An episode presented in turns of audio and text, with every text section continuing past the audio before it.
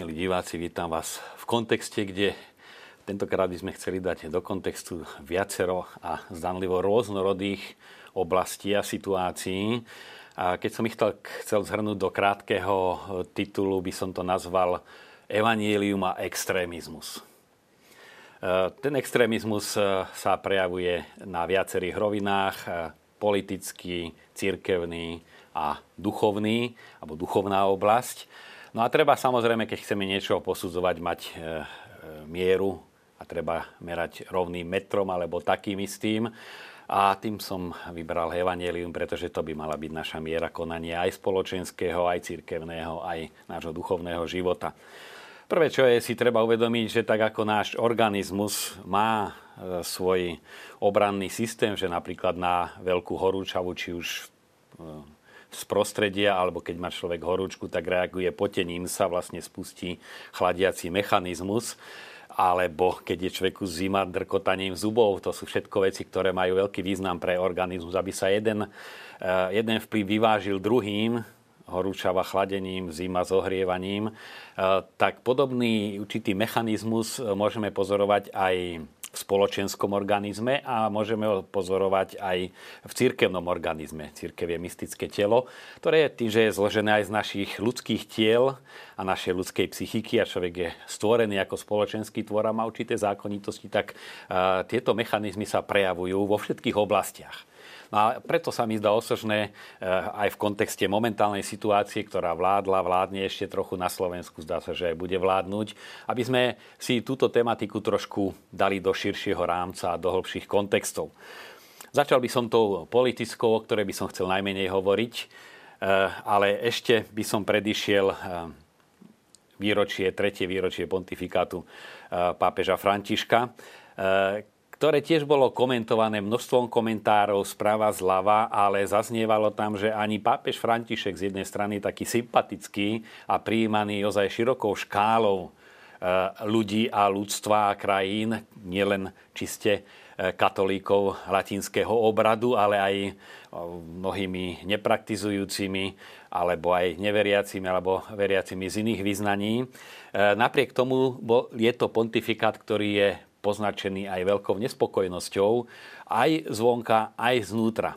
Čiže naozaj určitej kontroverzii sa nedá vyhnúť. Napokon evanelium, ktoré som zobral za e, mierku, tak samo o sebe je veľmi radikálne. Buď ste so mnou, alebo proti mne. E, kto nezhromažďuje so mnou, rozhadzuje.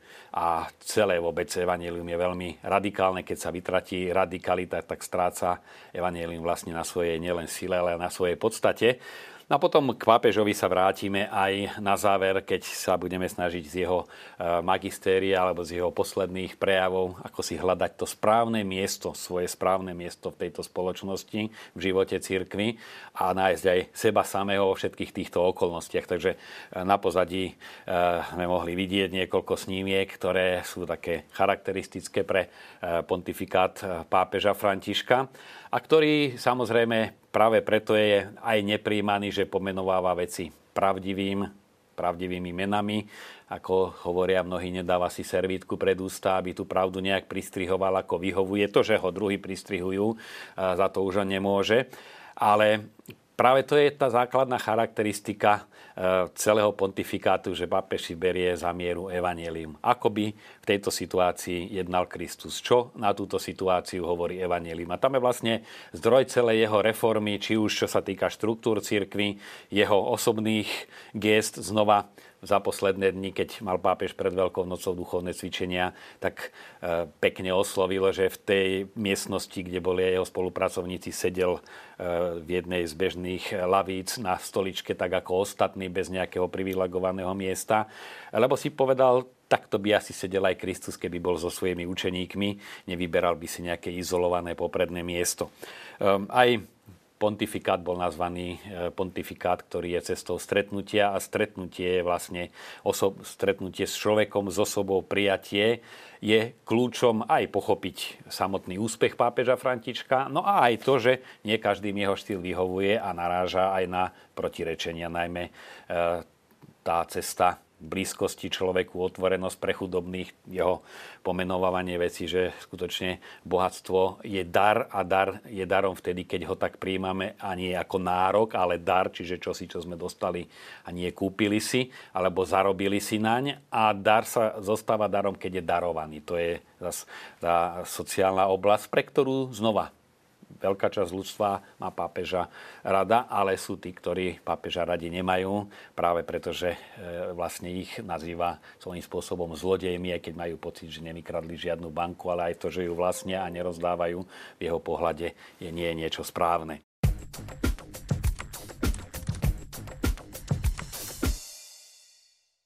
Teraz by som sa rád dotkol aspoň e, čiastočne aj tej témy, ktorá rezonuje momentálne najhlasnejšie v našej spoločnosti a to je určitý politický alebo spolitizovaný extrémizmus, k ktorému by som rád povedal aj v kontexte našej relácie a našej televízie aspoň pár myšlienok. Čo je treba zdôrazniť, a nie je to len môj osobný názor ako komentátora, ale aj naň som sa naň som narazil, stretol sa veľmi často vyhlasovať Slovensko ako klérofašistickú krajinu alebo so silnými sklonmi ku klérofašizmu je úplne neopodstatnené. Tí, čo sa pohybujeme medzi veriacimi a naozaj ich veľmi zblízka poznáme, tak 99 a ešte neviem koľko percentám z nich je táto téma absolútne cudzia väčšine aj neznáma, pretože tá stredná mladšia generácia už e, to považuje za tému, ktorá dávno bola aj dávno skončila a nevie o nej e, nič ani pozitívne, ani negatívne, ani zhruba nevie, o čo sa jedná, ale nemá o ňu záujem predovšetkým. A tu práve treba rozlíšiť, že iste nájde sa pár určitých extrémistov, ktorí sú v každej spoločnosti, počnúť satanistickými skupinami, ktoré máme aj na Slovensku a inými, mnohými e, proste prúdmi, veľmi aj nebezpečnými. Ale to sú jedinci alebo maličké skupiny, ktoré existujú a ktoré samozrejme, keď ohrozujú spoločnosť, má mať spoločnosť aj pod kontrolou. Ehm, je tu veľká skupina ľudí, ktorí sú nespokojní a toto je jadro, ktoré treba brať do úvahy, že aj na tej spoločensko-politickej rovine je predsa len citeľná nespokojnosť a tá nespokojnosť sa niekedy prejavuje aj rebeliou. Som počul e, reakciu jednej, jednej pani v kontexte e, s voľbami, e, ktorých sa nechcem veľmi dotýkať, ale predsa len povedala veľkú pravdu. Ja som volila Kotlebu, pretože tí opační sa správajú dávno ako fašisti, ako keď Hitler stúpal ľuďom tou čižmou po hlavách a ničil všetkých. Aby tu bol určitý protipol, e, vedome som volila túto extrémnu reakciu. Čiže ona si aj bola vedomá, je to niečo extrémistické, ale treba protiextrém na ten extrém, e, ktorý už v spoločnosti vyrastá extrém lahostajnosti a tak ďalej. No a toto naozaj treba skúmať či zo sociologického alebo aj politologického pohľadu, ale aj jej reakcia absolútne nemá e, súvis s nejakým klérofašizmom. A zvlášť, keď potom sa tá nálepka na základe e, e, jednej, jednej strany postupne dostáva na celé Slovensko alebo na celé kresťanstvo na Slovensku. Takže toto treba skutočne veľmi odlišovať. Um, sa mi stiažovala už asi pred dvomi rokmi jedna pani, jej syn, 14-ročný, e, proste surfoval po internete, no stal sa fanatickým vyznávačom Hitlera. Hovorí, no nikdy nič také sme v rodine e, nemali takýto trend, proste bola to, bola to, e, keď už tak negatívny pohľad na Hitlera ako takého. No proste ho to chytilo a e, tým, že, e, tým, že v triede mu učiteľ robil problémy, tak získal na jeho stranu fakticky ten učiteľ skoro celú triedu, lebo začali sa aj spolužiaci zaujímať o to, prečo ich spolužiakový učiteľ nadáva a chcú ho vyhodiť zo školy. Takže to je ďalší faktor, ktorý aj viacerí politológovia konštatovali, že náraz určitého extrémizmu sa produkuje a vytvára aj tou jednostrannou odsudzujúco extrémne negatívnou reakciou a pohľadom na nejaký jav. Keď niekoho silou mocov, aj keď má iný názor, trochu začnem nazývať mojim úhlavným nepriateľom a tak sa k nemu správať, ja si z neho vypestujem úhlavného nepriateľa. Na to e, tí, čo robia v médiách, vidia, že naozaj, čo sa týkalo aj konkrétne osoby Mariana Kotlebu, keď to musím pomenovať, kde sa ocitol už pred viacerými rokmi. Všade všetky televízne štáby ponúkali kamery, čiže tá osobnosť bola vytváraná nie z nejakého podhubia nacisticko-neonacistického, ale tá osobnosť bola vytváraná vlastne e, tými, ktorí sú postavení v opačnom tábore, ale tú osobnosť vyprodukovali. No a toto všetko treba brať do úvahy, aby sme my, keď si to uvedomíme, neprepadli do nejakého extrémistického vyznávania niečoho alebo nenávisného odmietania niekoho, ale aby sme brali ten evaneliový meter.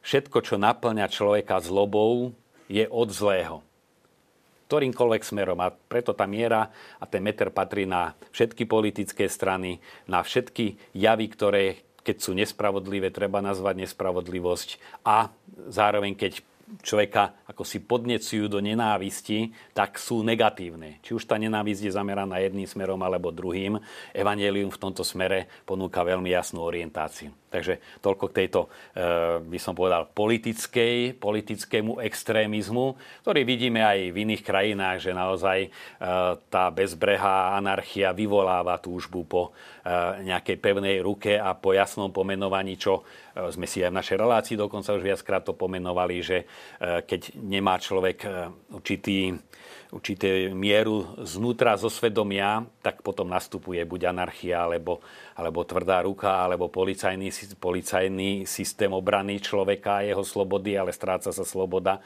My to tu viackrát hovorili. Čiže to je fenomén, ktorý je priamy dôsledok toho, že človek už stráca vnútorný diktát ten imperatív svedomia, že sa sám zo svojho vnútra pre niečo rozhoduje a niečo odmieta. Čiže tieto extrémne javy sú, uh, môžu byť vyvolané určitou osobnosťou aj mediálnou podporou, ale v skutočnosti ich zapričinuje stav celej spoločnosti, v ktorej sa vytráca, vytráca pestovanie svedomia v človeku. Tam patrí aj širší, e, širší horizont kultúry a prezentácie kultúry, kultúrneho formovania človeka a tak ďalej. Čiže nemôžeme to zúžiť len na to, že budeme fanaticky na niekoho nadávať alebo fanaticky niekoho brániť.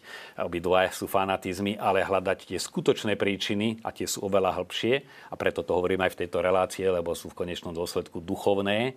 A aj to riešenie my prinášame práve tým, keď e, sa správame podľa svedomia a reagujeme podľa Evanielia.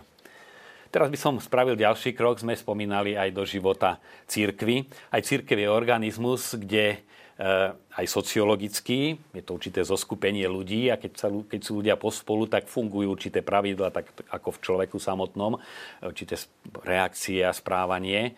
Ehm, a my to vidíme v dejinách církvy napríklad v spiritualite, keď e, dochádzalo k príliš takému abstraktnému predkladaniu e, aj zobrazovaniu náboženských tém, tak protikladom bol vznik, vznik veľmi popisných gíčov. To vidíme aj v súčasnosti, keď umelec vytvorí príliš abstraktnú architektúru chrámu, tak ľudia si spravia ľudskú jaskinku za kostolom a budú sa chodiť modliť tam. Proste to je prirodzená reakcia, ktorá na jeden extrém reaguje opačným extrémom, pretože treba, aby to vyjadrenie bolo premodlené, aby malo umeleckú hodnotu, ale aj symbolickú, aby cez ten umelecký, e, či už sochu, obraz alebo iný výtvor človek dokázal vstupovať do Božieho sveta. Keď mu to neponúkne to umenie, že je príliš abstraktné alebo prázdne, no tak človek si hľada náhradu, hoci popisnú, možno umelic, umelecky e, ne, nehodnotnú, ale človek tam nachádza živú vieru, živý vzťah a tam sa utieka.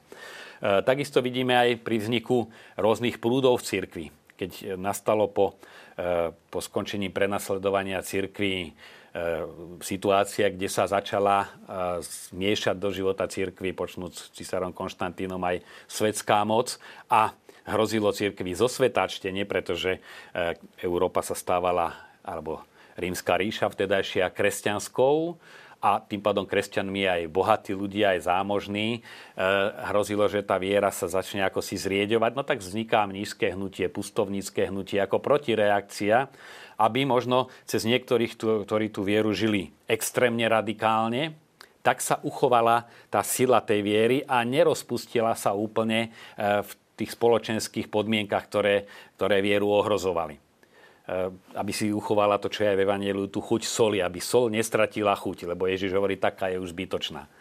zoberme si potom obdobie, obdobie, keď prichádzajú barbarské národy a hrozí tu, že tú kultúru pôvodnú zničia úplne. No zase tu máme, vzniká hnutie benediktínske, ktoré spája duchovnosť, ale nie útekom od spoločnosti Fugamundi, ale prítomnosťou spoločnosti Ora et Labora. Čiže preduchovňujú prácu a tým jednak e, pomohli skultivovať tie prichádzajúce barbarské kmene a zároveň premostili celé bohatstvo nielen duchovnej kultúry a duchovnej, teda duchovného bohatstva teologického, ale aj vlastne celú kultúru, e, kultúrnu, kultúru civilnú. Takže vidíme zase, že v tej cirkvi pod vplyvom Ducha Svetého tá protireakcia sa rodí, keď potom vzniká nová spoločenská vrstva, kupci, ktorí už eh, žijú z obchodovania, nie z výroby nejakého tovaru, ktorý potom predávajú, ale kupujú a za inú cenu predávajú a z toho bohatnú. A samozrejme už v časoch, keď Európa je celá kresťanská, teda aj kresťania bohatnú a vrhajú sa na bohatstvo, no vzniká cez jedného Františka, jedného ozaj chudobného, jednoduchého mnícha obrovský pohyb, ktorý trvá vlastne doteraz. Ako protireakcia na prílišné eh, zmamonárčenie je príklad chudoby nie je to cesta pre celú církev, ale církev ako organizmus takto vlastne vyrovnáva určitú necitlivosť. A toto je veľmi dôležité si uvedomovať, aj keď vidíme nejaký, nejaký trochu extrémizmus alebo polarizáciu, ona ešte nemusí byť sama od sebe zlá. Je to aj pôsobenie Ducha Svetého, ktorý vyvažuje a Boh, ktorý necháva určité javy, aby sa aj prejavili, pretože ono to v jeho dlhodobom zámere má svoj význam. Vždy takýto jav nám chce na niečo poukázať. Či už je negatívny doľava, alebo je negatívny doprava, ale keď vidíme, že sa objavuje, vždy sa pýtať, čo ho spôsobilo. Nie čo ten jav spôsobuje, ale čo, čo je príčina. Prečo ľudia zrazu za, začínajú takýmto spôsobom reagovať. No a my vidíme v cirkvi určitú radikalizáciu a tu by som teda rád spomenul len niektoré prejavy. A to je konzervativizmus, ktorý neznamená vernosť mimoriadne hlbokú e, celej cirkevnej tradícii, ale z tej sa vytrhne len nejaká fixná idea, vyjadrená aj nejakým vonkajším správaním. Treba len sa uznáva jeden druh liturgie e, a proste fixuje sa naň a tým pádom naozaj je to niečo, čo, e, v čom sa nemôže prejaviť dynamika církvy. Na druhej strane si treba uvedomiť, je to reakcia na to, že sa k aj liturgii pristupovalo príliš ľahko vážne, príliš lacné a ne, nepremeditované, neteologické zmeny sa vnášali do liturgie. E, a je to určitý protipól, ale na druhej strane vždy sa treba pýtať na tú skutočnú podstatu. Čo je podstata, ja neviem, gesta pokoja, čo je podstata, ja neviem, prinášania kalicha na oltár, obetných darov. Lebo keď nejdeme k podstate, tak nás to vždy aj v cirkvi unáša k určitým extrémizmom. No a vidíme, že tým, že tá cirkevná liberalizácia, teda je to niečo celkom iné než voľný trh, a, teda liberalizmus ekonomický, cirkevný je skôr morálny, taká ľahko vážno, alebo viera, ktorá je už ochladnutá, berie na ľahko aj to, čo sa týka hlbokého vzťahu s Bohom, proste také sprofanizovanie. Ten jav je už dôsledok ako taký súčasnej celej našej západnej civilizácie, ktorá je zameraná na vonkajšok, na konzum, na, na vytváranie pozemského kráľovstva, mať sa dobre na zemi, na to je všetko zamerané. A, no a preto nečudo, že proti extrém sa občas vynára aj práve takéto radikálne odmietanie všetkého, aj čo v církvi je súčasné, čo je otvorené svetu. Znova cestou je to, čo nám ukazuje súčasný pápež, byť otvorený, ale verný evanielium. Nie preberať to, čo, sa, e, e, čo by radi počuli istí ľudia a isté médiá, ale hovoriť to, čo hovorí evanielium. A toto je veľmi dôležité na to zorientovanie sa aj v cirkevnom dianí, pretože ono je v pohybe, je to živý organizmus, aj cirkevný organizmus, tak ako nás osobne e, nám Boh ponecháva aj našu individualitu, aj našu slobodu, v ktorej reagujeme na podnety okolností a podnety Ducha Svetého vo vnútri. Niektorí lepšie, niektorí v niečom áno, v niečom nie. E, takisto on rešpektuje aj vývoj cirkvy. Posiela svojho ducha, on vstupuje, ale aj to, do akej miery mu v cirkvi E, nikdy sa nedá povedať církev ako celok, lebo to je príliš široký pojem, ale jednotlivci alebo určité zoskupenia sa otvárajú pôsobeniu Ducha Svetého, no tak neraz sa otvoria jedným smerom a v druhým ešte zostávajú uzavretí, ale to neznamená, že keď sa človek absolútne a plne neotvorí pre Boha, že Boh sa do tej chvíle e, do, tej chvíle do ňoho nevstupuje už každý priestor, ktorý Bohu vytvárame, či ako jednotlivci, alebo aj vyššie, väčšie zoskupenia, tak cez ne Boh vstupuje a pôsobí, koľko mu dovolíme. E, preto aj, tak, aj toto je jedno z kritérií, že nemôžeme odsudzovať, to už je správne, to nie je správne. No a v tomto smere je veľmi dôležitá to, čo vidíme na príklade Ježiša. On prichádza k hriešníkov, ide aktívne medzi hriešníkov, ale prináša im tam odpustenie nie toleranciu. E, som počul pekný výrok, keby Boh bol tolerantný, tak by vôbec neposlal na zem svojho syna, by len toleroval, že žijeme v hriechu a že si ničíme život. To by bola z Božej strany tolerancia. Ale láska bola, že nám chcel pomôcť. A to isté aj poslanie cirkvi je byť blízky ľuďom, ale nie medzi nimi tolerantný, teda len ich brať takých, akí sú. Brať ich, akí sú, ale aj zároveň im ponúknuť, akí by mohli byť.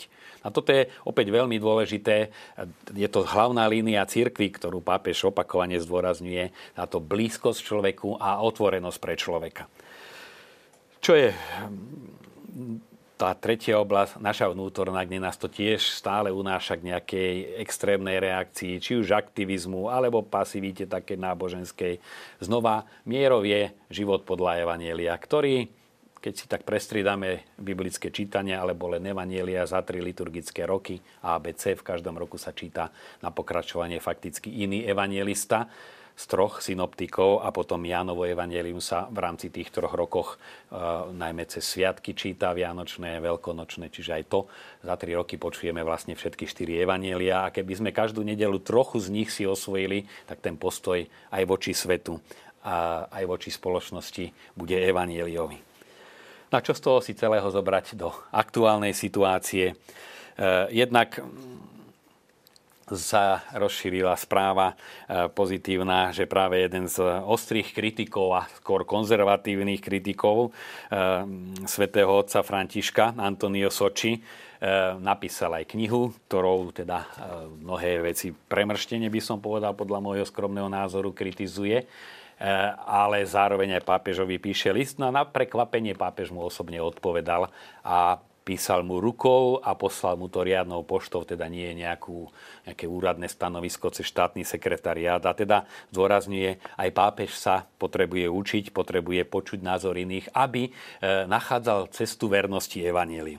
Toto je veľmi dôležité.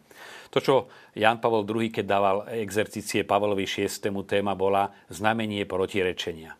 Budú vás milovať, ale budú vás aj nenávidieť. Ježiš povedal e, o Simeonu Ježišovi, že bude znamením protirečenia. Ježiš to povedal svojim učeníkom, budú vás aj nenávidieť. E, Jan Pavel II, ktorý dával tieto duchovné cvičenia, sám zakúšal aj veľkú oblúbu, ale aj veľkú nenávisť. Pápež Benedikt sa vyjadril, keď mu všetky tie škandály rokmi zberané a rokmi aj pripravované zrazu spadli na hlavu e, a ťažili ho a dávali ho ako zodpovedného povedal, no odstúpiť v tomto stave by znamenalo celú tú ťarchu hodiť na niekoho druhého. Keby sa mi len darilo, musel by som sa pýtať sám seba, či hlásam evanielium celé, či ho neskreslujem. No a vidíme to aj v prípade súčasného pápeža. No a posledná vec, aby sme zase pristali aj v takom reáli, je práve pozbudenie z jednej z posledných audiencií, kde pápež bol aj Svetový deň seniorov, ale pozbudzuje starších ľudí, ako nevyhnutne ich církev potrebuje. E, cituje Oliviera Klementa. E, civilizácia, v ktorej nie modlitby, je civilizáciou, kde staroba už nemá zmysel. A to je desivé. My potrebujeme predovšetkých seniorov, ktorí sa modlia, pretože staroba nám je daná pre toto. A je to pozbudenie aj pre tú časť našich divákov, e, že skutočne staroba je určitý čas nie už odchádzania z tohto sveta postupné a z aktívneho života, ale otvárania sa pre ešte vyššiu aktivitu. Najvyššia aktivita ktoré je človek schopný, je spolupráca s Bohom na posvedcovaní sveta, aj najposvetnejšia aktivita. No a do tej sú pozvaní všetci, ale samozrejme staroba je čas, keď človek už nemá sily na praktickú činnosť, ale zostáva mu vnútorný priestor práve touto modlitbou premodlovať či už svoje prostredie rodinné alebo vo far- farnosť, ktorej ktorej sa nachádza, v ktorej žije, alebo spoločnosť, v ktorej žije. Takže toto je aj pozbudením pre vás, milí diváci, aj pre tých mladších, aby takto viedli svojich starších rodičov, ponúkli im túto náplň. No a s prianím, aby sme naozaj v tých pokušeniach rôzne reagovať, extrémne brali ako svoju mieru evanílium a to, k čomu nás vyzýva, to je posolstvo života, posolstvo pokoja, dobra, ktoré máme šíriť. Ďakujem vám za vašu pozornosť.